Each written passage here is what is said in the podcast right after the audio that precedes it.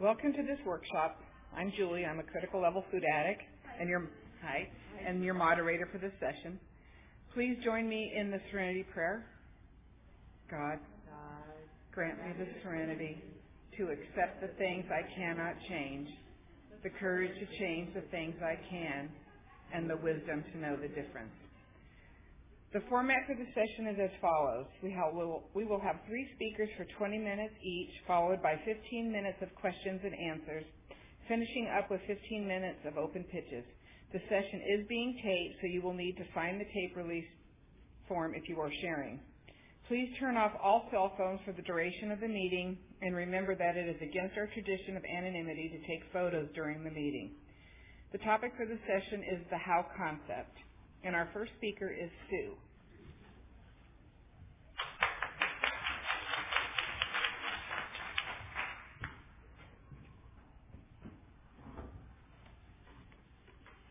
Hi, everybody. My name is Sue. I'm a compulsive overeater. Um, I'm up here to tell you about how and my experience of it, and, and so it, this is my experience with how, and I don't speak for how as a whole or OA as a whole. Um, and um, let's see, um, what how stands for is honesty, open-mindedness, and willingness to listen. And I'm sorry, how stands for honesty, open-mindedness, and willingness to listen. And um, can you hear me otherwise? It's okay. Um, how, what I, how program what it is, it's a discipline and structured approach to, to the 12-step program. And um, it's what I needed when I came to, um, finally came to HOW. I've been in, in OA for, um, since 1999. I'm 1990, I'm sorry. I've been in HOW since 1999.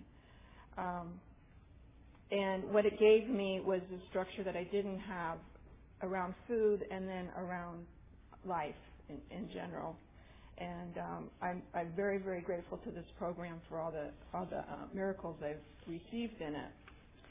Um, so uh, my story is basically I, I'm a compulsive overeater who has been eating since I was, you know, since I was a child. I used food to get through everything. Um, I was a I was a victim. I felt all my life. Um, nobody wanted to hear me. Nobody nobody saw me. Um, and um, I ate because I, uh, you know, feeling that way. That's why I ate. Um, I came into OA um, after eating just the uncontrolled eating and not knowing what to do. Um, and when I came in, I, I you know, I, I, uh, at that time I was doing the, the program as best to my, as, to the best of my ability. Um, I had a, I had sponsors. Um, there was sort of a little food plan I was trying to follow, um, but it wasn't it took me those nine years to to have hit another bottom. I don't. I guess the next bottom might be what someone said last night. It might be death. I don't know. But this one, for me, um, after nine years of of not getting anywhere and feeling at the last, you know, by 1999, I was eating again after many relapses.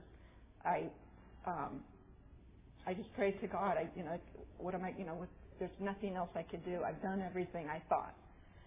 And um, after that prayer, I went to, I made a commitment to go to a therapist that I would go to the, another um, another OA meeting and um, find a sponsor again. And that OA meeting, I met a sponsor that, oops, sorry, I met a sponsor that um, was in the HOW program, and she said she would sponsor me, but I would need to come to a HOW meeting and um, and follow the program. And I was really desperate, you guys, and I would I I said, you know, just tell me what to do and I'll do it. And um, it was quite extensive um, what I had to do, and it it really it turned my life over in that I really started working the the, the 12 steps and um, and living them to the best of my ability. And um, and what I learned through the the in doing these steps and and working with my sponsor and, and doing the HOW program um, is that I am responsible for my own happiness, and and you know, today I, I like I choose my happiness, and I am happy today. I have a really good life, and I'm and I, I credit that to, to God, my higher power, and to to working the 12 steps of OA. Um, so the structure of how is again, working the 12, 12 steps of OA and using the tools of the program on a daily um, daily basis. And the, the tools are uh, food plan, sponsorship, uh, literature, writing, telephone, anonymity, and service. And in every meeting that I go to, um, we read those those tools and how we use them and how. And um, so I'm going to kind of break down how I how, how I understand these these different tools. Um, and I'll, I'll tell you how how I do, do this when I get to sponsorship. But um, first of all, I'm going to go through the food plan. Um, let's see. I needed a food plan to be abstinent, and I thought for the first nine years that I could still eat sugar and be abstinent, and I could be one of those, the people that can eat all day and still, you know, and be abstinent. And and no, it wasn't for me. And the the when I came to how I was given a food plan that doesn't include sugar and white flour, and um, but it's a very nutritionally sound food plan, so I couldn't didn't have any I couldn't complain about it or make you know say I can't do that. Um, and by following that food plan, I weigh and measure my food. That's that's another requirement by my sponsor. That, that I, my, my sponsor requires me to, to follow the food plan, weigh and measure my food, and um, stay away from binge foods, and to you know and to follow follow the food you know use the foods that are on the plan. And what I found by doing, I think three meals, only three meals a day, nothing in between except sugar, except sugar, except except sugar, except sugar-free and zero, no calorie um, drinks and diet gum. So I spent the first month drinking um, diet, you know, the no calorie uh, iced tea and um, chewing gum like crazy. And um, luckily, I don't do that anymore because that felt that started to feel a little weird too. But but it got me through. And those getting through those three, just getting through the day, only eating three meals, it, it was painful but I'm glad it's oh, and I'm glad that part the pain is over with. But it was it was hard for me, and um, I I would cry and you know. But my I had a sponsor there. I had to tell. I can go to the meetings and hear everybody else was doing the same thing that I was doing, and they all saw the benefit of what I was doing. So and I knew it worked because I saw other people um, who had abstinence and were happy um, on this food plan. And um, what it, what I also the, what one of the really big um, gifts for me was the clarity of mind that I got, and I believe it was from going off the sugar and the white flour. To me, I likened it. I just thought, well, I never never took drugs, but it felt like, well, maybe that's what what it would feel like if I went off drugs because I felt just really clear-headed and I had lots of energy and my house was really clean and and and it was just it was just a wonderful experience and I and I've kept that clarity and I I really you know I really um it's important. It's important to be, for me to be clear, in, you know, in life and, and, in, and in my relationships, and it's helped a lot. Um, sponsorship, uh, I believe, is a two-way commitment, and my sponsor is there for me um, as long as I show up and, and do what I need to do, and that is to follow the tools, uh, you know, do the writing, follow the food plan. Um, I've had slips, and um, you know, if, having her there to lead me back was was really important and to listen to why and and the wherefores and the and the you know the you know just getting me through and and I I value my sponsor um I, I respect her I respect her time I respect her program. She had what I wanted so and that's why I, I chose her. She still has what I want and um and um let's see. It's uh, oh I, I wrote down requirements versus suggestions. And it was told to me that it's you know we can suggest that we um, you know that we could suggest that we do the tools we can suggest that we you know we do the things that we need to do but it's the same like a suggestion of pulling the ripcord you know when you're jumping out of an airplane make sure you pull the ripcord you know and and you know what for me that's what it is for me now because if I don't do these things and I've proven it to myself I'll go back to the food and then I believe I won't be here. Um, and I won't, I know I won't enjoy life as I do today. Um, and having my sponsor, I wouldn't do these things on my own. I wouldn't go to meetings. I wouldn't, I might fight her, you know, every once in a while I start, you know, fighting her and I don't want to go to three meetings a week. I only want to go to two. And you know, she's right. What she says has told me, and she hasn't hasn't failed me. And, and um, let's see, uh, let's see. In my sponsees, I do sponsor. That's part of what I need to do for my program. Um, they share their recovery with me, and that's what that's the value of sponsor sponsees for me. Is um, I know I'm not alone. I, I'm doing a service, and um, they're show, they're, they tell me things that I wouldn't have thought of in, in their recovery. Um, literature and writing. We have th- uh, 30 days, 30 questions to do for the first 30 days of, um, of starting the program and um, it's required in by my, my sponsor that I be abstinent when I answer the, the questions. And um, I wasn't.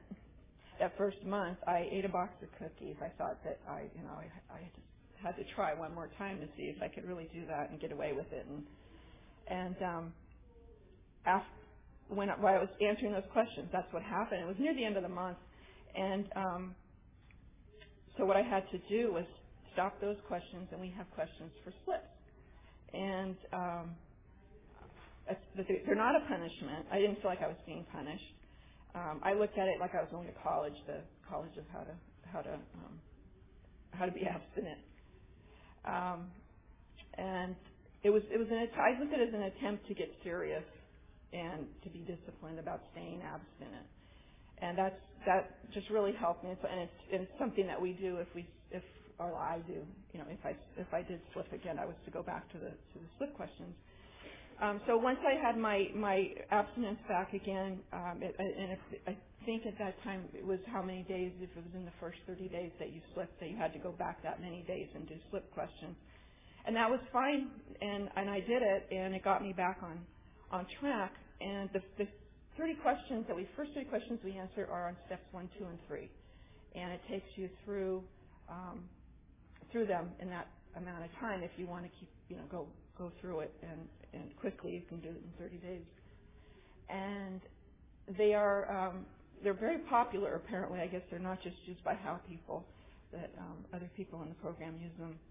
And um, it's where I had my spiritual experience um, that I realized I wasn't I, I wasn't unique. That I was um, I had an addiction, the same as a uh, an alcoholic has addiction to alcohol and drug, drug addicts have addiction. And I always thought I was above that, and I'm, I'm, I'm not. And, and, it, and um, we read out of the AA and OA literature. We do four steps and fifth steps. I did my fourth step um, with my sponsor. It's a very extensive, very in-depth.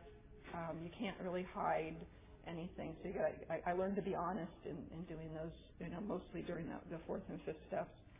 And for me, what I did is I did it. I answered a question. We do a lot of answer a lot of questions. There's a lot of writing in our program, and it's it's a lifesaver for me to do that, to have that. And so I answered a question um, every day with her, and um, at the same time, I felt I was giving it away. So that was also my fifth step because that's what the fourth and fifth steps are. And um, learned a lot about myself. Um, I had done four steps before, but not not like this.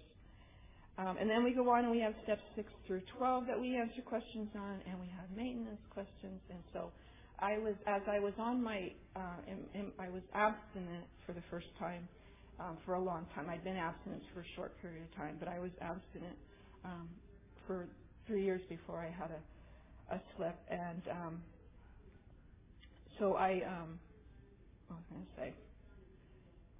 I was doing that all. I, I was abstinent, losing losing the weight. I, I lost uh, 50 pounds in um, about eight months, and I didn't lose it. I released it. It's, I don't want to find it again. I don't want it back. So um, it can stay lost. Um,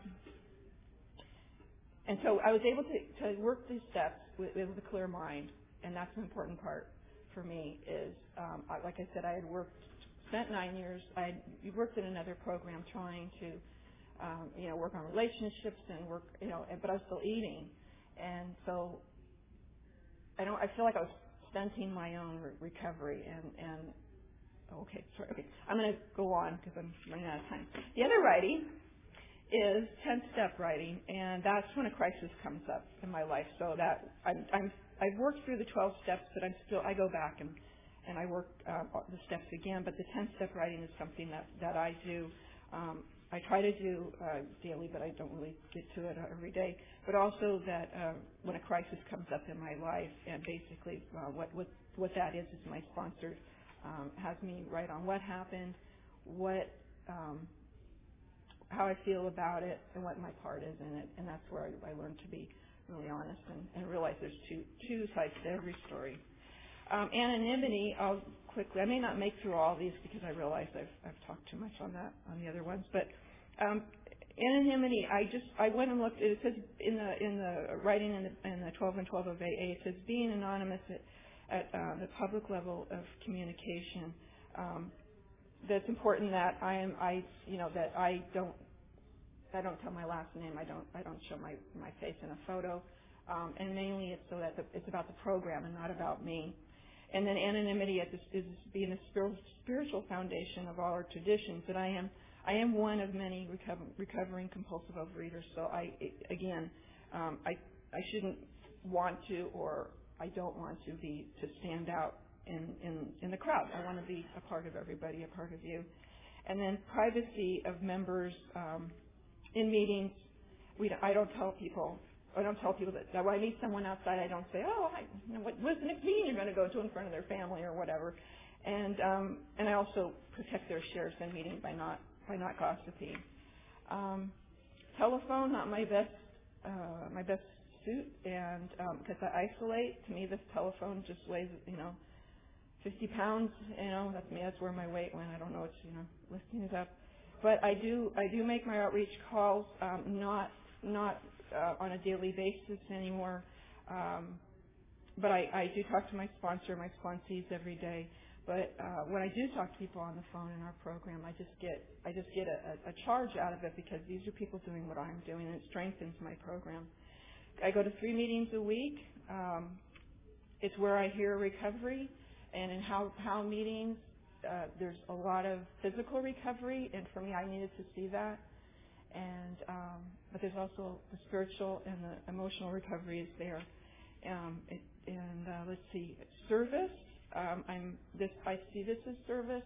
Um, I uh, I started service early. I had to go and, and do service the first 30 days. I think I did literature. I'm not sure what I what it is. Maybe I just set up the meetings. I don't remember. But um, I also um, after 30 days of, of abstinence, I took a secretary position. That's based on my, I have a sponsor that is my, she pushes me along. And I, outside of meetings, I, have, I sponsor, I've been an intergroup rep, an intergroup chair, and I'm now the Region 2 rep for our meeting. Okay, and just quickly, I want to say that um, I wanted to give you just a little short experience of, I had in, in 2002, and that's that I have, I'm a cancer survivor. In 2002, I had surgery for colon cancer, and um, I feel I'm here today because I have of my weight, and my weight in my body, um, the health of my body, by being abstinent on a food plan. Um, I, I, I bounced back really fast, and I've had two. I've had another surgery since then. And I bounced back really fast. I'm the one that's motoring around the hospital. Um, and it, what it got, how it helped me is it got me through. Is my time up? Oh, okay, sorry. No. what it got, it got me through uh, doing what I learned up until then um, got me through, and I'm, I, and that's why I think I can stand here today and talk. I don't know where I, I think I'd be back in the food. I'd be, you know, full of self pity, and I was full of self pity. And at that, you know, when I found out, it was like, why, why me? And you know, woe is me. And I'm going to die. I'm going to die. I was certain I was going to die. But um, I had a, a, a kind friend who said, you don't, you don't. When I when the food looked really, you know, chocolate in particular looked really good. I, I, she said, you know, you don't want to be after after this is over, which gave me hope. After this is over, you don't want to be struggling with the food, and you want you don't want to be back where you were before. And she was right. And um, so that it wasn't a fun time. Chemotherapy is not is is difficult, and our if in being on a food plan. I was the person though that the doctor was surprised. I was the one that gained weight because I'd lost a lot of weight during surgery. I'm the one that gained weight um, during chemotherapy. So that's because I'm a compulsive overeater, and I had no problem eating my three meals a day. Um, it doesn't matter what I feel, I need I eat, and I, I need to eat, and I, I it, it gave me the, the nutrients also that I needed. Um, so okay, I'm almost done. Um, gifts that I got. Um, through the, that experience, and in through, I have more, more, everybody has their story. I have more experiences that I think I would have had a nervous breakdown and fallen apart if I didn't have the, the, the, the strength that I get by working the program. And it's, it's how I show up for, for life and, and to God and to everybody else as I work my program. Um, the gifts, um, I wrote total reliance and acceptance of God's will in my life, and I have to do that now. And, and I, I, I don't know if that's why I got cancer, but that's what I took from it. Is that you know, hey, I have, I may have one day. I don't know how many days I have, and I want to, I want to enjoy life, and I also want to, want to enjoy the people and have them enjoy me in, in life. And um, I have a new and more personal relationship with my higher power. I really didn't have one much of one. It was more like, you know, do this for me, and you know, and then I'll be happy. But no, I have to do certain things, and acceptance and, and enjoyment of my life and the, and, and the people that are in it. Um, and then let's see, I, my, I live by the philosophy of the 12 steps and 12 traditions. I'm free from food obsession right now. At this this moment, I'm talking to you, and most of the time I am. Um, and I keep using the the tools of the program to stay physically, emotionally, and spiritually fit to the best of my ability. And life is good. And thank you for listening to me.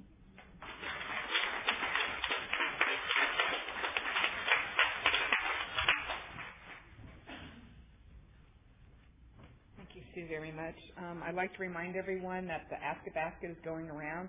Please put your questions in and um, after the end of the three speakers, we'll have the questions and answers. I would like to introduce our second speaker. It is Laverna. Welcome.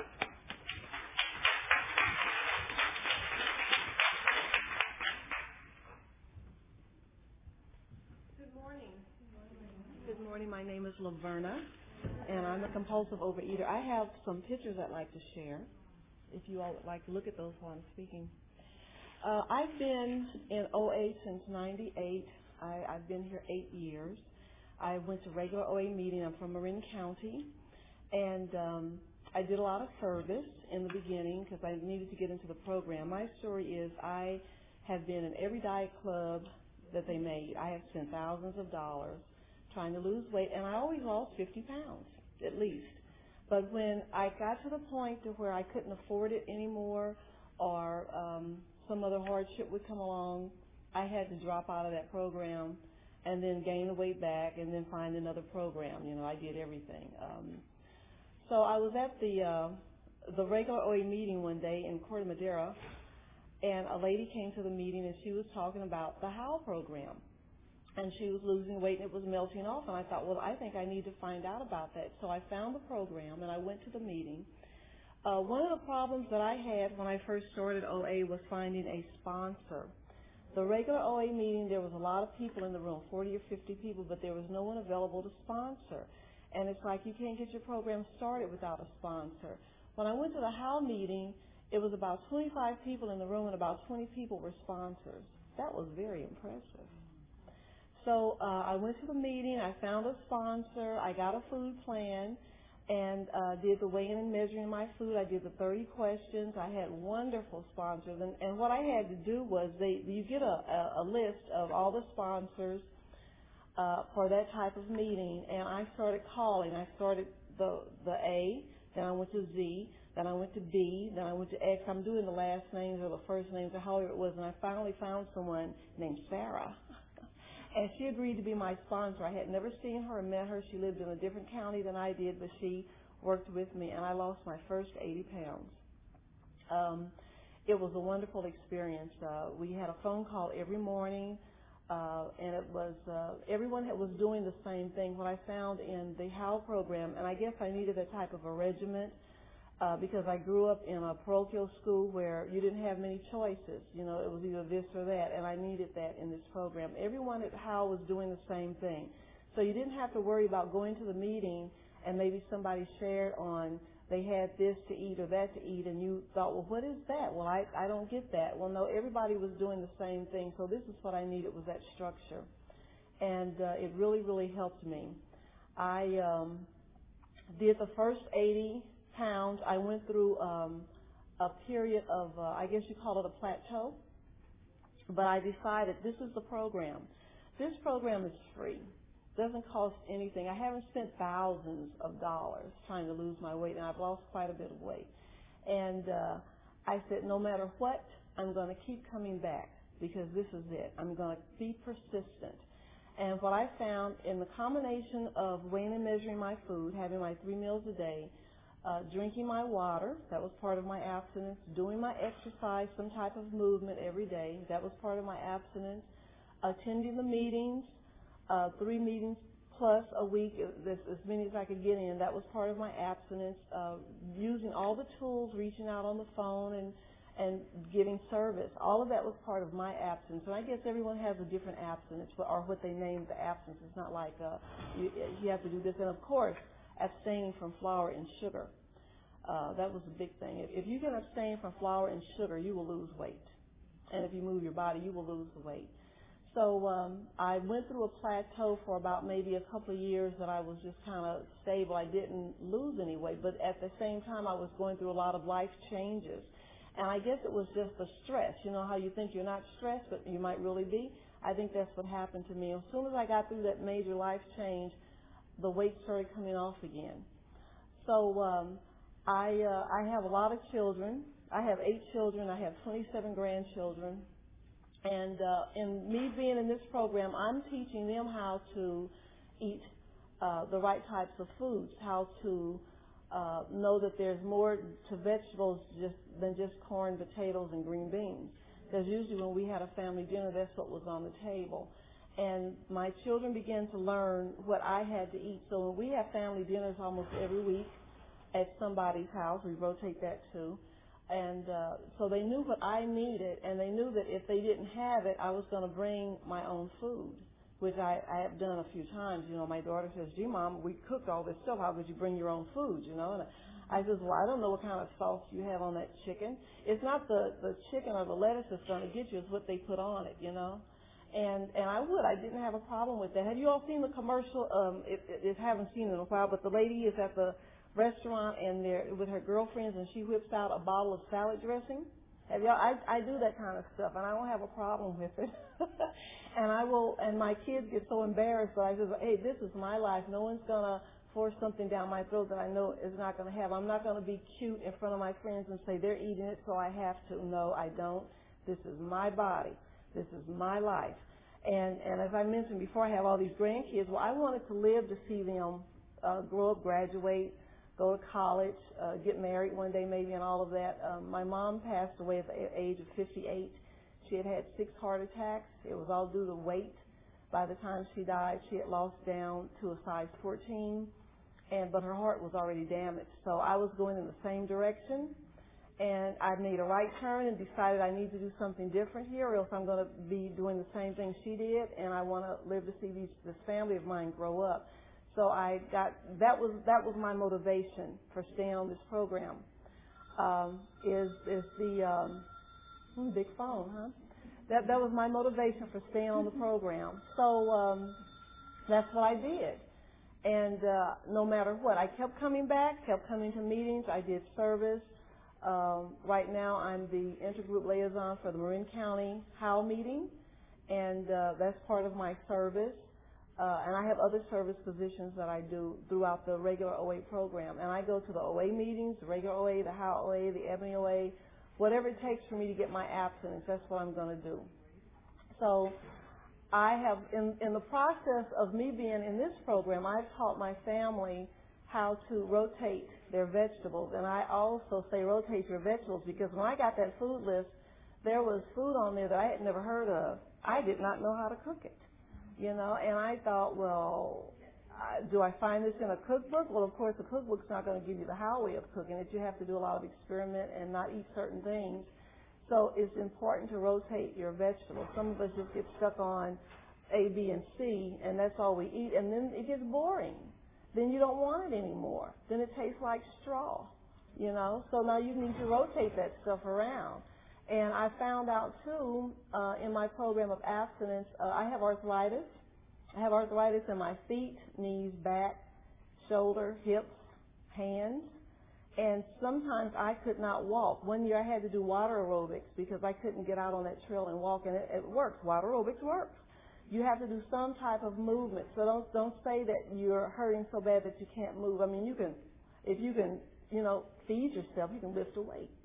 I do this in front of the TV. I'm sitting watching, so instead of, you know, what I used to do, I'm lifting the weight, uh, sitting on the bed, whatever. So there's some kind of movement you can do, but you have to do movement. You have to have your food plan. Um, and that I know that you have to do that in order to, to release that weight. I have lost 189 pounds, and uh, thank you. I brought a pair of my pajamas to show you. I used to fit into these, and they were tight. This this is a size of 28, I think, and I'm down now to a 14 and uh, and I and I was you know giving my clothes away. I had to go through the closet and donate the stuff out to Goodwill, which was really hard to do because I have nice clothes. And when I came across these, I said I think I'll keep them and and uh, show these at meetings if I speak someplace because they're light enough and it doesn't it's not that weighty that I have to carry around. But these were my these were my pajamas, and uh, I could probably fit into one leg of them now. I um I love this program. I wish. And, and when we had that meeting last night and some people have been in here 30 years, God, why didn't I? It's been 30 years I've been trying to lose weight. I had twins 34 years ago. I've been trying to lose weight for 34 years. And I did everything and nothing worked really, you know. Um, I wish I had someone had mentioned this to me. I wish I had known about it. Um, I wish I had seen it advertised on a billboard or in a doctor's office or someplace. So I'm really into the outreach, trying to pass the word on uh, pass the message on.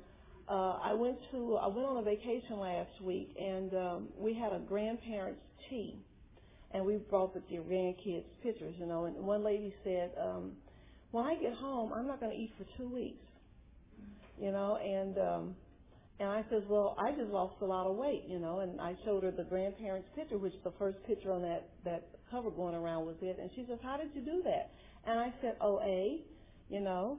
And she didn't ask me anything else about it, so I didn't say anything else about it.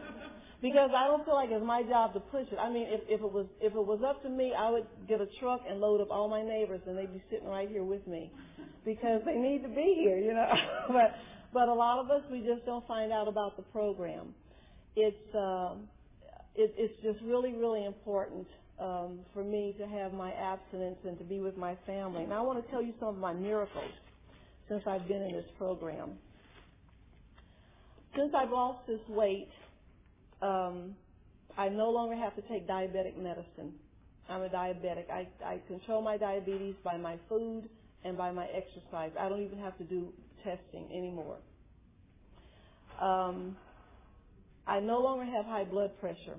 I'm a professional driver, and we have to take a physical with the DMV. And if your blood pressure is a certain something, you know, if it's higher than that, you don't get your little certificate when I fill the, the, the application out for the DMV, my doctor says, oh, you no longer have high blood pressure. My cholesterol is like about 150. And when I first learned about cholesterol, it was almost 300. It was like, what's cholesterol? You know, this was years ago, and you have to change your lifestyle, what you eat, how you eat. This is what you have to change to lower that cholesterol. So it's not like you can go on something for 30 days and get it down or take a pill and get it down. You have to work on this. Uh, my shoes. I, you remember I told you I had to donate all my clothes out? I went from a size 11 to a size nine and a half shoe. I was walking around work one day and my shoe was flopping off my feet. And I thought, what's wrong with these shoes? And someone said, oh, you, well, you're going to have to buy some new shoes. Your feet went down. I said, you're kidding. And my feet went down to a nine and a half. And I had to give away all my nice leather shoes. Uh, my ring size, uh, I'm engaged. I have a new ring. Thank you. I went from a size 9 to a size 7 on my ring finger. And on my wrist, my bracelets, so I always had to get the, the large to 8 inch or whatever. I'm down to like a 6.5 inch. Uh, last week, my fiance got this little silver charm bracelet, and it was so small. He says, You'll probably have to give it to your granddaughter, Ashley. Well, Ashley is the skinniest granddaughter I got. She's nine years old because he thought, Who else is it going to fit? And he put it on, and I have it on with the little spare room in there. I was surprised. Uh, I went from a size 28 to a size 14. I'm in about a size 14. I wore all of my kids' clothes. Then I started wearing my grandkids' clothes. And then as I continued to melt down, I gave them back and then started buying my own because you don't want to start buying clothes, a lot of them right away at first because you don't know where you're going to end up at.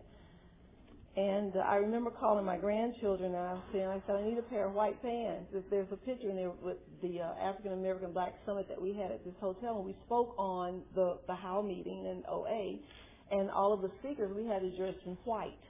I didn't have anything white except a sweater and a pair of shoes. So I went to my granddaughter and I said, I need some white blue jeans. And she says, Oh, Granny, you can't um, wear any of my clothes. And I said, Honey, I'm on my way down there to look in your closet right now. and I went down there and found a pair of blue jeans and wore them for a few weeks. And then when I grew out of them, I gave them back uh, to her. Uh, let's see, I. Um, yeah, I have 27 grandkids, and I mentioned that I'm engaged. And my fiance told me I was going to have to start including his family and my family count. So between the two of us, we have a dozen kids and 32 grandkids, and one on the way. And uh, it, it's it's it's so nice. I feel like a rich woman, you know, um, having all these grandkids because my my mother loved her grandchildren so much, and she only lived to see two of the great grandchildren. I think they was like uh, two and six months old or something like that. And uh, she um, uh, and and I wanted the opportunity to see my kids grow up and the grandkids grow up. And to me, that's what it's all about. I've gone to three graduations this year so far. And I think next year we have about three of them because we have kids that are like turning the same age. I had um, there's a picture in that book of three babies born one summer. Well, another one was born that December, so I had about four or five. I got about five three-year-olds that are turning four, and they're really a little trip, you know. Because I tell you, they come down to visit, give me a quick hug, and get away real quick before I grab them. And uh, Michael likes to play with my work flashlight, and he wants to examine my teeth. Oh my goodness, it, it's really. I mean, just the things whoever would have thought, you know. But one thing about this program, I don't have to worry about ever joining another diet club. I don't have to worry about ever spending any more money on um, the liquid diet food or their food that they, that you have to eat and put a little water and it blows up and choke it down and wonder what was it. You know, I um, I have to tell you this story, and then I'm I'm going to close out. Um, I was doing the liquid diet thing, my last diet club, and it was a shake that you had to shake up. And I don't know what liquid I had in there to shake it up. I don't know if it was water or maybe a soda or something. But anyway, I was shaking it up on the Golden Gate Bridge and the top exploded. And stuff got all over me, all inside the car. I was dressed in black and I had this white milky stuff all over me. And when I got to my office in the city, uh, my services said, what happened to you? And, and I lied. I said, I was going down the street and a bunch of kids threw a mall on me just through the window. I didn't want anyone to know that I was on a liquid diet and I would stoop to do something like this to try to lose weight. So he says, well, let me clean you off. And he started taking a rag to clean me off and he had to clean my car out and all of this stuff. But to me, that was out of all, uh, and I've heard about these things happening on airplanes where people are trying to eat the liquid stuff and, and explode it on your next door neighbor that you're sitting next to. I'm so glad that I don't have to go through that. I'm eating real food. I have learned how, as an African American, I've learned how to, to blend my spices and how to cook uh, low fat, non fat, how to make my food taste good. Because when I first walked into the room of OA, personally, I looked at all the people. I said, "How are these people going to show me how to cook my chicken and it's not going to taste like wood?" You know, I, I still have all my flavors, and I've just experimented with the spices and the different things, um, and it, it comes out just as fine. I could probably fix you a meal, and you probably think it was full of everything, and it's not. So that's just, and I'm teaching my kids how to do this, and that's the big thing because if you can start with the little ones and teach them how to eat properly in the beginning, then maybe they won't grow up with my problem or with our problem. And that's kind of the way I looked at it. I'm trying to give them a lease on life to get ahead in life and uh, to eat, eat like a normal person and uh, to have good nutritionist type food and not fill up with the junk food and then later try to choke down a, a green bean. So um, uh, I'm really happy with this program. This is the program. Uh, you don't ever, ever, ever have to go anyplace else. You just find a meeting. If the meeting you go to, you don't like it, keep going to some meetings because we, we are suggested in this program to try at least six meetings before you decide if this is for you. If one meeting isn't your flavor, go to another one. you will find your home meeting. When I first walked into these rooms and somebody said, Welcome home, welcome to OA, I really felt like I had been lost in the world and I finally found my way back home. Thank you.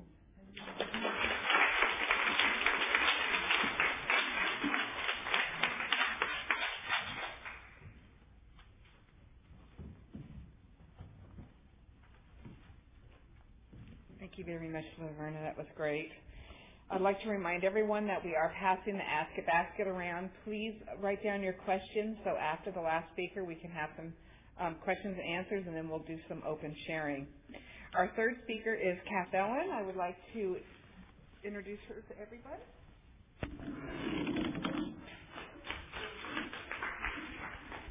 Thank you. Good morning, everybody. My name is Kath Ellen. I'm a compulsive overeater and sugar addict. Hi, everybody. Would you raise your hand if you've already been to a, a HOW OA meeting? Would you raise your hand if you've never been to a HOW OA meeting? Okay, that's great. About half and half, it looks like. Um, I started in, uh, well, I'm a fat person, and I'm going to pass around my fat picture. I am a fat person. I'll always be a fat person, but I got this new body at HOW OA. So here's my fat picture to pass around. Um, I started OA with How OA, and I've been abstinent for two years. The first six months, I released 65 pounds. I started at 207 pounds, and now I've been 142 for one and a half years. And it's pretty amazing to me to step on the scale every Friday morning and see that it's 142 when I eat different stuff every week, but it always turns out to be 142 because it's weighed and measured and according to the program.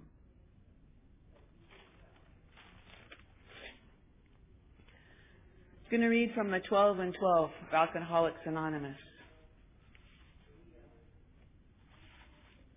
Who cares to admit complete defeat? Could everybody say, admit complete defeat? Admit complete defeat. Practically no one, of course. Every natural instinct cries out against the idea of personal powerlessness.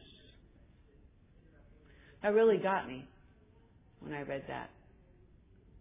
Somebody's expecting me to admit complete defeat over and over and over again. And that's why I came to OA. I was big and I was sick and I was scared I was going to die and I was scared I was killing myself. So it was admitting for the first time I'm a compulsive overeater. It got me there. But upon entering OA, we soon take quite another view of this absolute humiliation. Everybody repeat, absolute humiliation. Again? We perceive that only through utter defeat are we able to take our first steps toward liberation and strength. Our admissions of personal powerlessness, finally turn out to be firm bedrock upon which happy and purposeful lives may be built. Isn't that wonderful? I'm so thrilled that our speakers this morning have told us about the firm bedrock that they have and their happy and purposeful lives. We also read the big book of Alcoholics Anonymous. I'm turning to chapter 5. Our stories disclose in a general way what we used to be like, what happened, and what we are like now.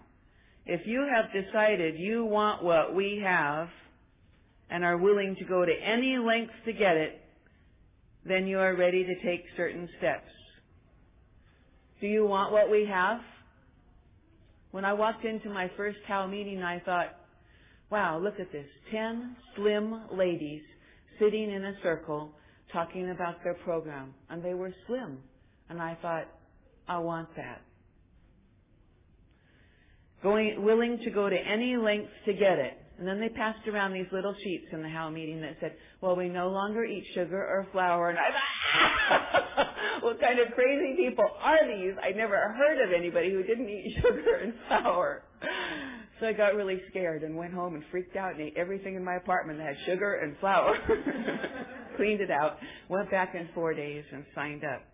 If you have decided you want what we have and are willing to go to any length to get it, then you are ready to take certain steps. Would you repeat these words?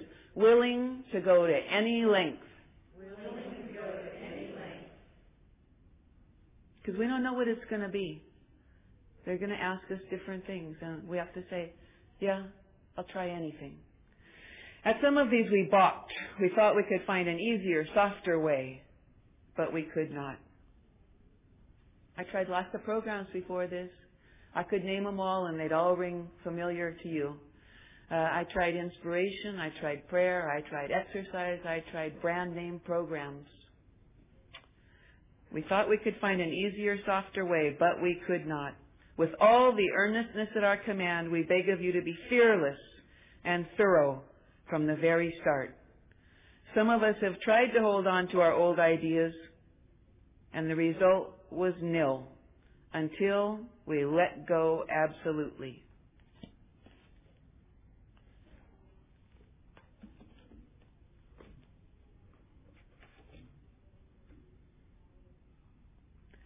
I'm going to talk about two key words that are important to me in How OA. Vague, which is how I was. I was vague about food.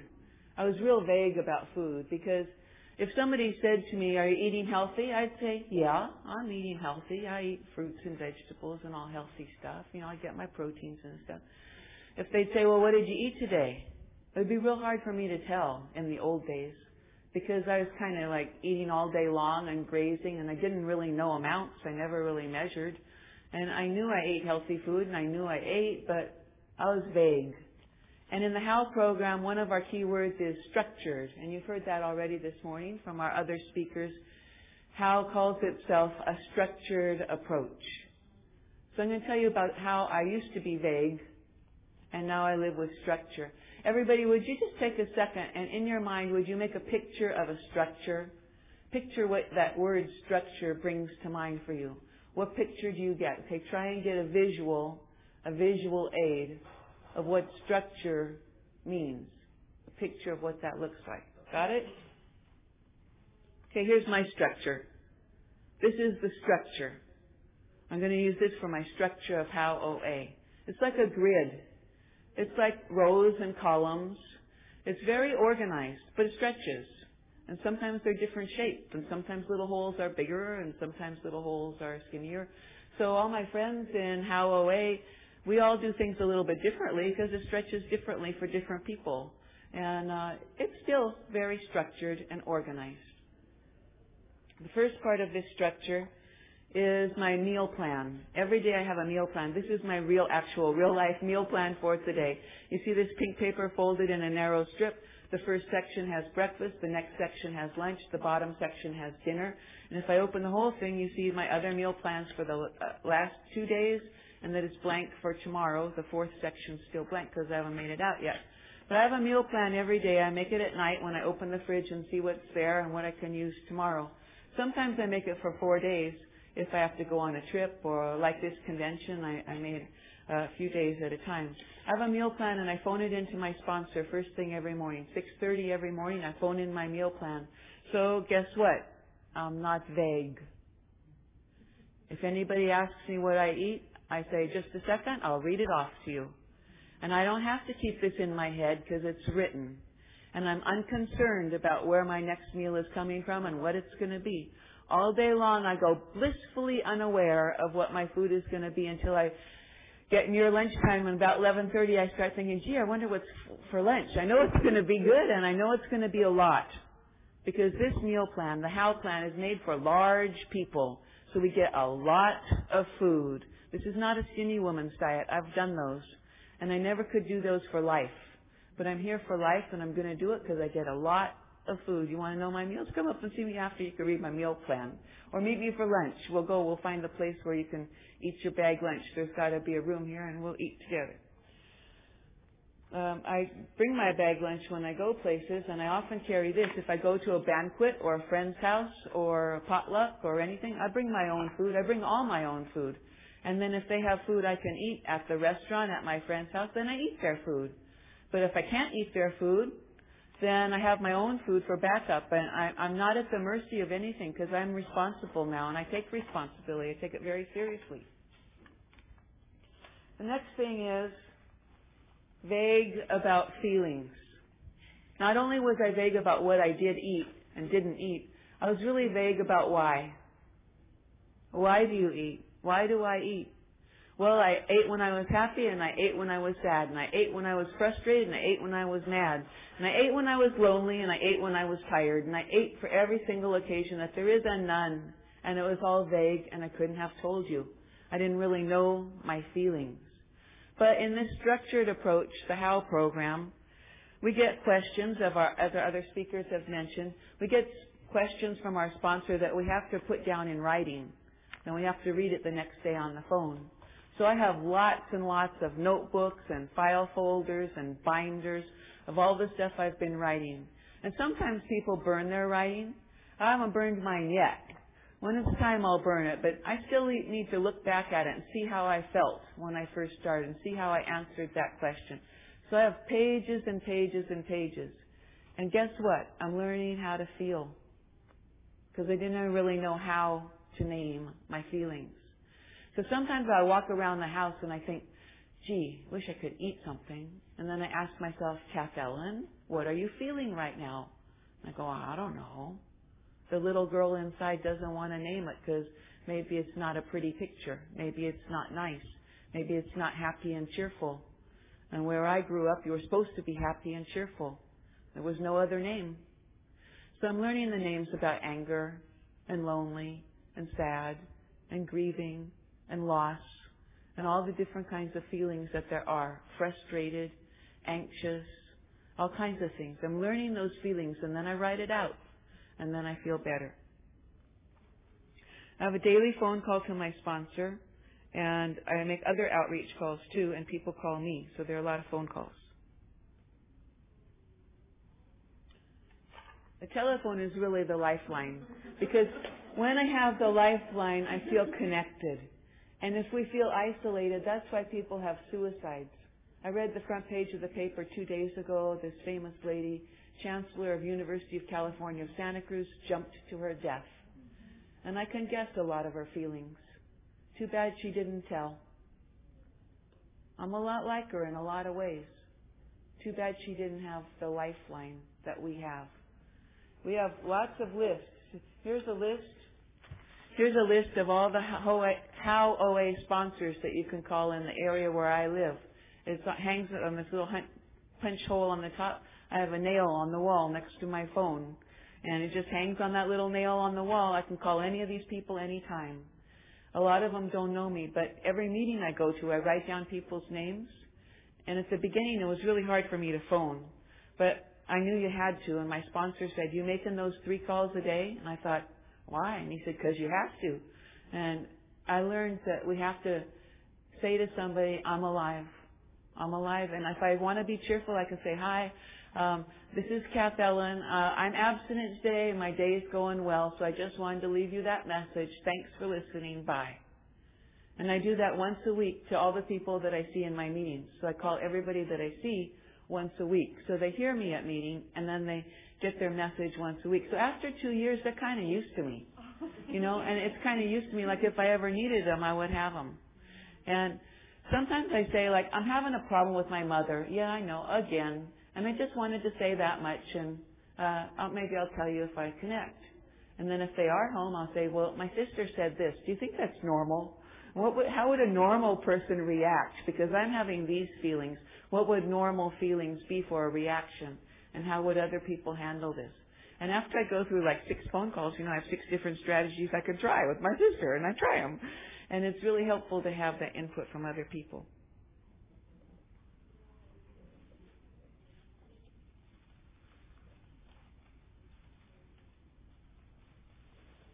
When I started this program, I knew I was going to have to make some changes. So I have this nice little song here. I'm going to sing to you. You can sing if you want. Today I am creating a new history, a new history, a new record of my relation to food. Today I am creating a new history, a new history, a new record of my relation to food. Because I love myself. Because I love myself. Because I love myself. Well, I made that up for myself. Thanks. I made it up for myself because I realized I'm starting something brand new. It's going to be a new history. Now, where did I put it? Somewhere on this table? Well, I don't see where I put it. I have a whole thick folder. Okay, pretend I have a whole thick folder of all the menus I've ever written. They're usually on pink papers because you know how you put something down you can't find it? So I make it on pink so I can find it. so I have like uh, 200 of these papers now uh, that have all my new history. And I am a, a compulsive overeater and sh- sugar addict, and I am a fat person. But I now have a record of my new history. This is how I eat now. And I used to like fried foods and all those other things, but there are ways you can make it taste good and so on, as Laverna said. It's nice to have the new history. So I look at that and I think, I'm no longer vague. I have a structured history of my progress so far. Whether you're on day one, or day 10, or day 25, whatever day you're on, you have a history too. So look at that history with pride and think that's part of the structure.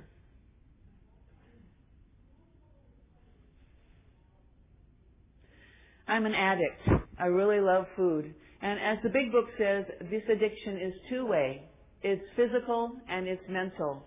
I love food with my heart and soul, which is mental emotional, but my body is wired the wrong way. Because my sister eats this way and she's skinny. So my body is wired in the addict way. So I have to eat this way or I'll die. It's that important to me. It's, it's really critical that I eat this way. The lucky thing is that I found this program which gives me abundance. In the old days, I used to think, I used to think that I would have to be deprived if I went on a diet. And every diet I ever went on deprived me. The first diet I went on when I was in seventh grade was the grapefruit and cottage cheese diet. And that's all I ate for two weeks. And obviously that's deprived. And there are other things that are also deprived. But this is not deprived. This is a program of abundance. My new life is rainbow colored. This is all the food I get to eat. I, I typed it out on, on little magnets, and so I can stick it to the fridge, but I brought it on this cookie tray. So each of the foods here on, on the pink magnets, these are all the proteins I can eat. These are all the vegetables I can eat on green magnets. And on yellow magnets, these are all the fruits I can eat, except I think a few of them dropped off. And on the back, if I had been able to pack it in my suitcase, are all the grains and um, uh, sprouted breads that we eat. So we have this much variety in food. And if you come up and look at this, you can ask yourself, have I eaten them all yet? And is there real variety in my program? So I look at them and I think, you know, I haven't had da-da-da-da for a couple of weeks. I think I will. It's kind of high in cholesterol, but you know, once every two months I'm going to have it so that I don't ever feel deprived. I was vague about friends. I wasn't really sure who I could call on for help. But you know this net I showed you at the beginning, this net that a, a bag of oranges came in, this net. This net, this grid, this structure that is OA, How OA program. This is a safety net for me. It's like I'm on a high wire aerial artist. And this is a safety net that catches me. I have so many friends now. They've heard me on the phone for two years. I had this hard thing to ask my apartment manager, and I was so scared to ask because I was sure the answer would be no. So I didn't ask because I was too afraid. My little girl inside is very nervous. So I phoned a, a How friend and I said, you know, this is the situation and I have to ask and I'm so scared. I wonder if you would stand with me when I go knock on his door. And I have other options too. And so I got this message back on my machine that said, yes to everything.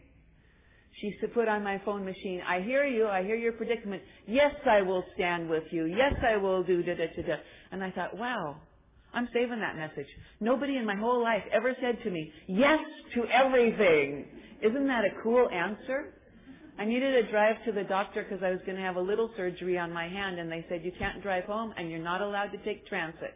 And I thought, what's up with that? So I thought, okay, I'll make 20 program calls until I find somebody who will drive me home from the doctor. The first one said, of course, we're family. So this structure that looks so organized as up and down rows and columns is really my safety net. It's a grid that catches me so I never need to fall again. Okay, got the five minute call there. and I want you to know that you're in it with me too.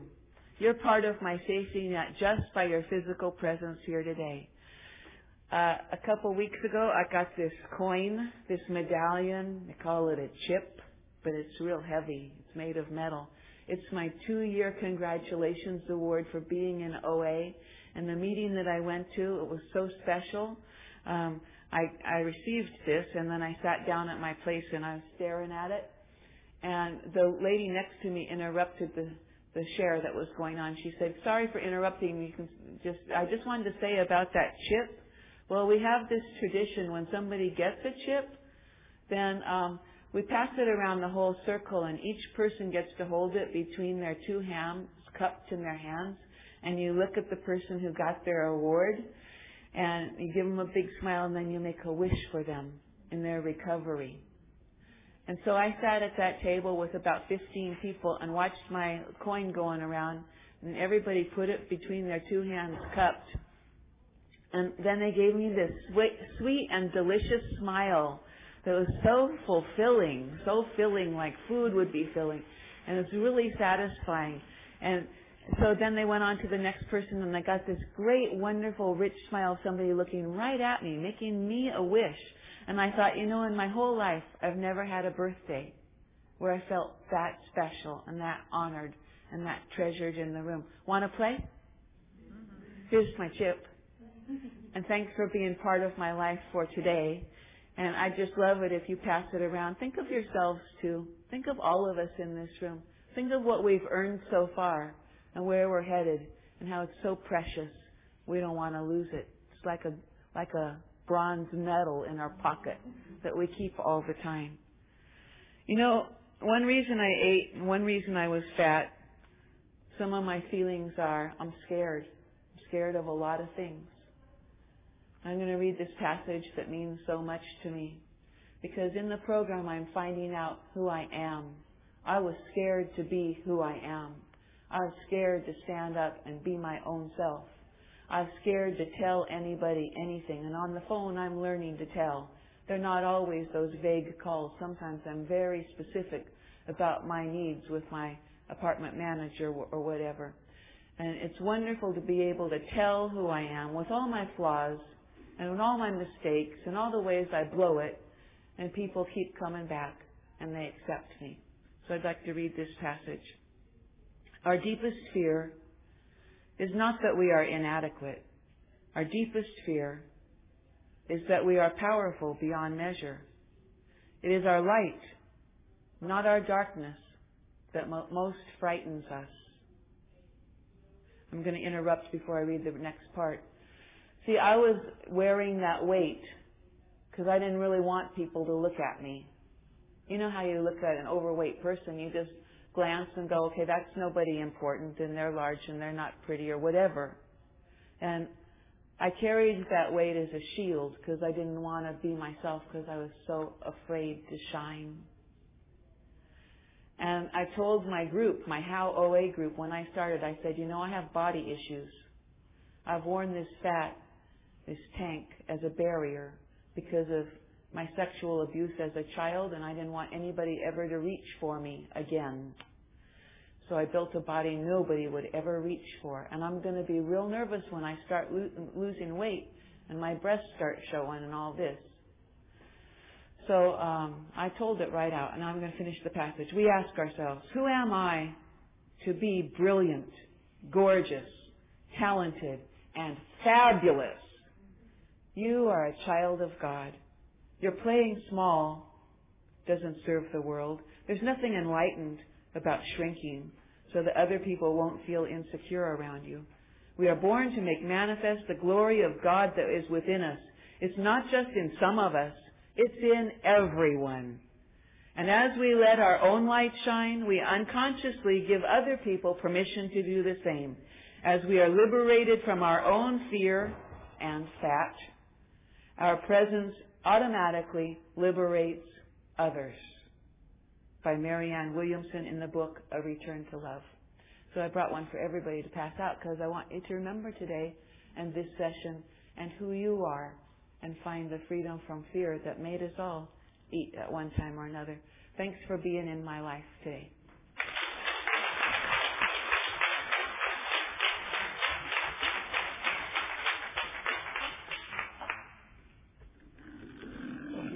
Much. Um, it is now time for the Ask-It Basket questions. Can somebody bring me the basket? Let's see if we have any questions. Fifteen minutes. Fifteen.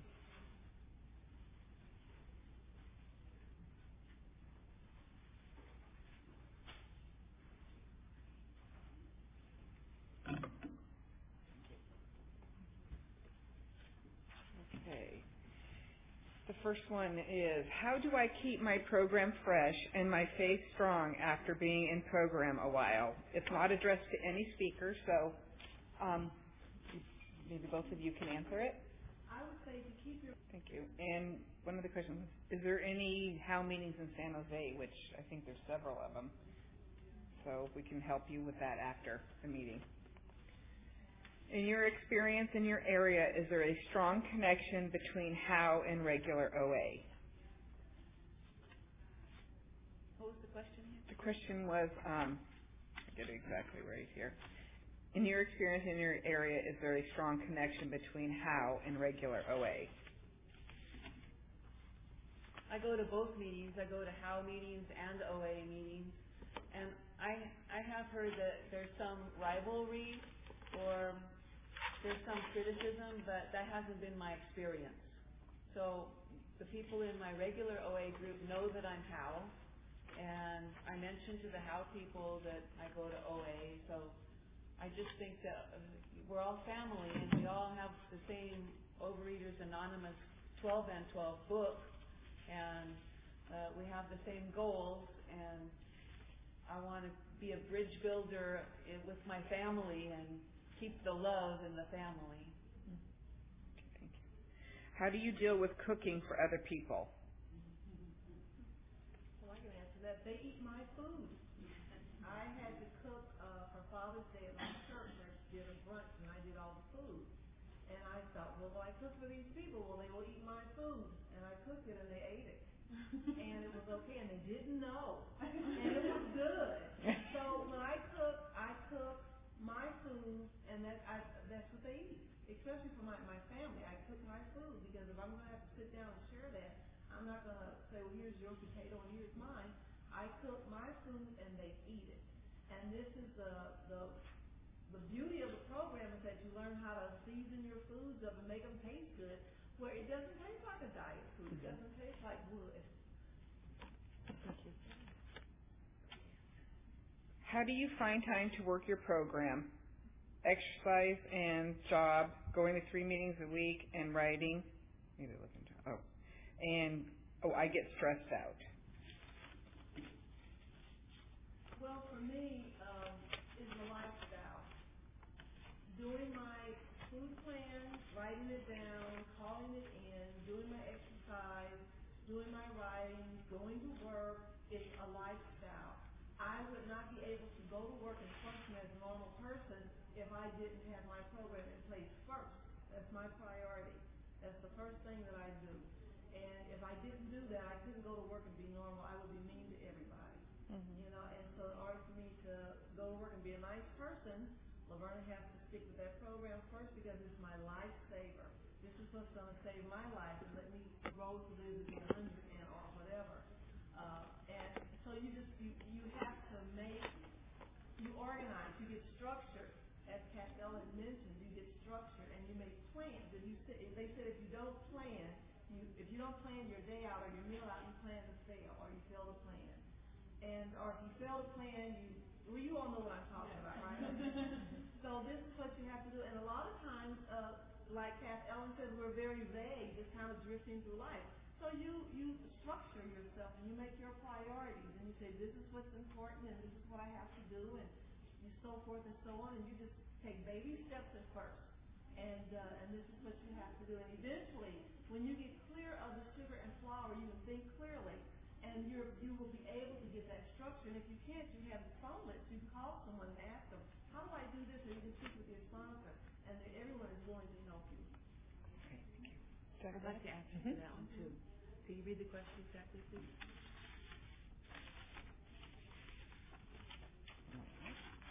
Something about, Okay, how, okay. How do you find the time to work your program, exercise, and go to three meetings a week in writing?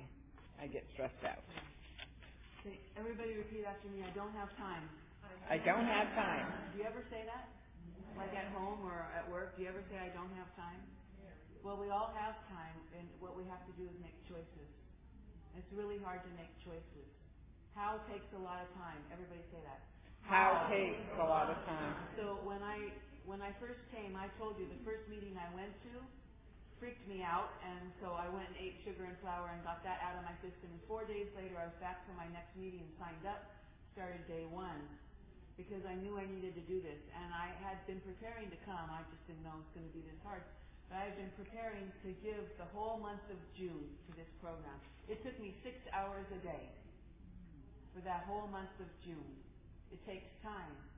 And my other option was death. So do you want to die or do you want to give six hours to hell? It was pretty clear for me that I had to change. I had to change my whole life. I changed the furniture in my house. No TV where the dining table is. I, and no uh, piles of books and magazines where the dining table. I changed everything. It's going to take change. It's going to take a lot of courage to do this. You're going to have to give up stuff. You're going to have to give up whatever it is you're doing, TV or computer games or video games or whatever. So what do you want? You want to live or you want to die? It's going to take a lot of time. I don't have time. Okay, then you can't have this program. You're not willing to go to any length. Tough, tough beanies or whatever. Tough frijoles. so it's going to take a lot of time, and we just have to do it. Do we have the courage to say to people, "I don't watch TV anymore"? The truth is, I don't watch TV anymore. The truth is, my program phone calls take two hours every morning. My spiritual time with God, my reading, my writing, my phone calls, two hours every morning. So if I get up at 5.30 uh, uh, in the morning, everybody should jot this down. What time do you go to bed? Because this is how I have the people that I sponsor start. What time do you go to bed? I tell them I go to bed at 9 o'clock. They go, oh! okay, so whatever time you go to bed, write it down, and then back up from there. So I hmm. have to be in bed by 8 o'clock because I got to start writing my 10th step and write what I did during the day and any amends. And I also have to keep track of my finances because I used to be very vague about finances. Hmm. And I'm getting that cleaned up so it's very structured. So I have, and I have to plan my menus for the next day. So I crawl in bed at 8 o'clock. So then I have to make sure I brush my teeth by 7 o'clock. So you back up and you back up and you realize there's not a lot of playtime. And somebody said to me, Wait, you know, where's your time for entertainment? Huh? uh, of course, you know, I do find I have a nice life and I do a lot of fun things and I have great friends and I get physical activity. But we're going to have to give up stuff that the mass media and the modern culture doesn't maybe believe in. So do you want it or not? What about the any length business? Mm, thank you very much.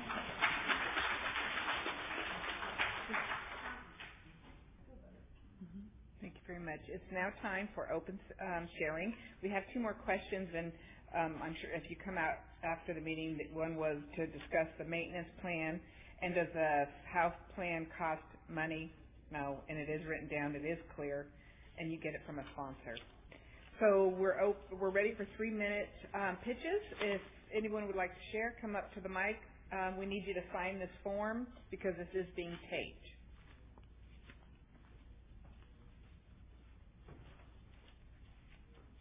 Since I'm up here, I'm going to share. and I'll sign in a second. My name is Julie, and I'm a critical level food addict. Hi, um, Julie. I came to HOW November of 04. I've released 93 pounds. Um, and it's been awesome. I too was very vague. Um, how was very structured and disciplined, and I need that because I don't know what a moderate meal is. I have to weigh and measure because a cup could be this big in my head. And I, I got 268 pounds because I didn't know boundaries. Um, I was in OA the first time, probably about 20 years ago, and I lost 100 pounds, and then I thought I had it. So I, we, you know, we, I went away. And during, you know, this is 20 years ago. We used to make fun of house people because they were like so strict. And so when I, I tried every diet out there again, and my husband said, you know, when I met you, you were in OA and you were so calm. He didn't, you know, he never said anything about my weight. He married me thin, and then I got obese, but never said anything. But he knew I was happier. I was more serene. So he said, why don't you look at OA again? Of course, I got mad. And then I decided, okay, I'll go. And I walk into, I live in Auburn, so I found a meeting, and it was How. And I went, oh my God, what am I, you know, I, I really can't stay here. I got to leave. But I stayed, and I listened. And then I went back. And I stayed and I listened. And it's like, I want what they have. Yes, the weight loss is great, and I'm not done yet, but that's only one third of the program. I have changed so much in my life. I am a nicer person. But I know, without a doubt, that I can't eat sugar and white flour. I tried it once about three, four weeks ago, and that's why I couldn't speak here because I had broken my my my abstinence, and it was just as bad as it was two years ago. And um, this HOW is awesome. Um, it saved my life. Um, and I go to regular OA meetings sometimes too because there's a you know we're all here to recover, and um, it's an awesome program, and I need the structure because I am vague without it.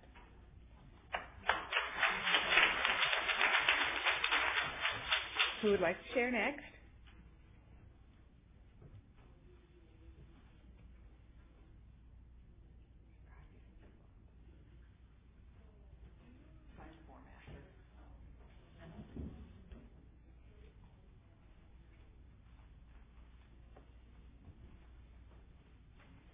I'm Diane, compulsive overeater. Hi, Diane. Well, if I was not convinced, I am convinced now. Hearing these women share and uh, hearing what they had to say, um, it's amazing, and I feel so much um, in the program right now because I've been in the program in the, the year 2000, and I've lost the pounds, and I went out of the program because maybe well, not maybe, I know that I wasn't um, in it as I am now because I went out and I went back to my old habits and uh, I gained all the way back, plus and plus. And then I came in California about two years ago and I've been in house since uh, October 2005 and uh, I lost pounds and I had a slip in January because I went back to Montreal and I wanted to be a normal person and um, and then but I I went back to HOW right away because I knew it was the answer, and I feel now that uh, what the what we have here is so um, amazing, and we need the structure. I need the structure. I need the discipline, and I need the help of um, the people and how to make to make my days better. So I'm very grateful. I'm a grateful food addict in recovery. And uh, that's it. I'm very happy to be here and happy to know all of you. Thank you.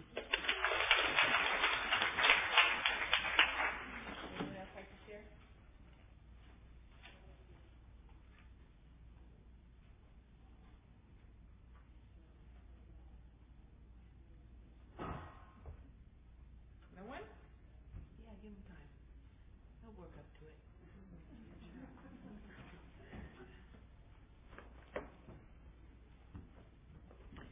Hi, my name's Lavinia, compulsive overeater. Hi, Lavinia. This is my first convention, and this is just so wonderful. Um, hearing everybody's stories, and um, I've been kind of in a place. I came to OA in September of 2005, and um, you know, I've had that um, that willingness to go to any lengths when I came into the program. And it's, um, I'd say probably the last two months or so, it's, I'm, I'm trying to get that back because I found myself going away from that. Where, and, and I kept asking myself and my sponsor, and it's like, where is that willingness to go to any lengths that I had in the beginning, that drive, you know? And um, being here, it, it's it's like brought all that back, and um, I am just really grateful to be here. And um, thank you for this program.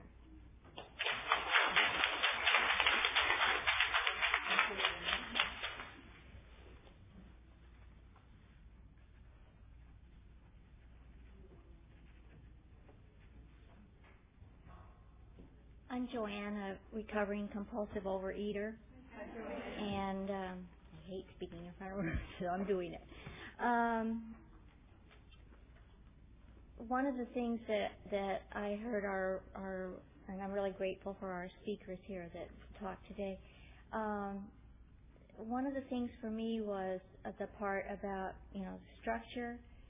Well, as long as I get success, like when I came into OA and I would start getting a little bit of success trying to describe what an abstinence would be for me, um, trying to have a food plan, trying to figure out with the help of a sponsor how to work the steps.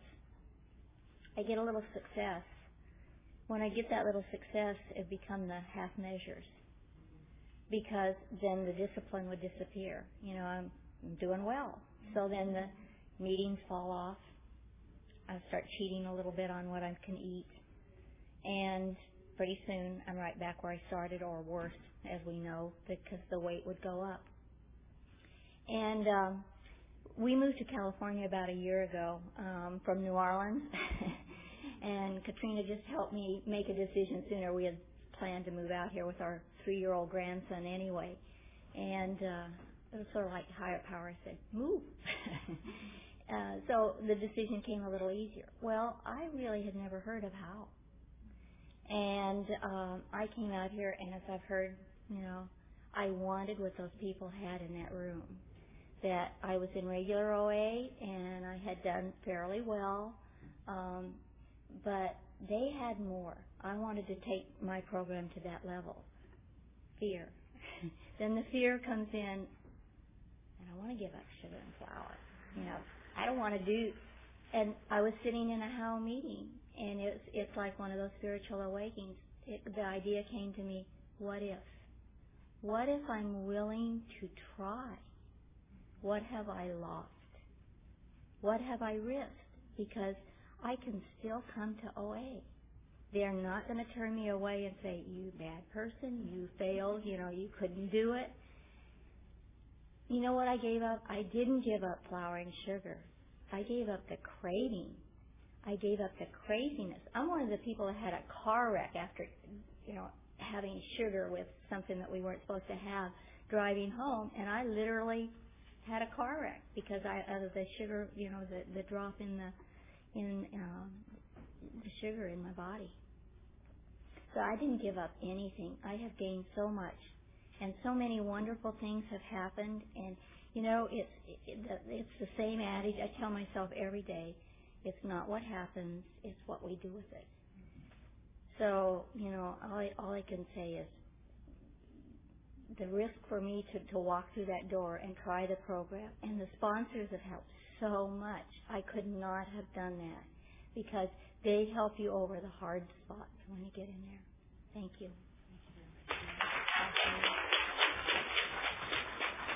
it's time to close. Um, I'd like to thank the speakers and everyone who shared. But okay, please stand and join hands as we close the meeting with the OA promise.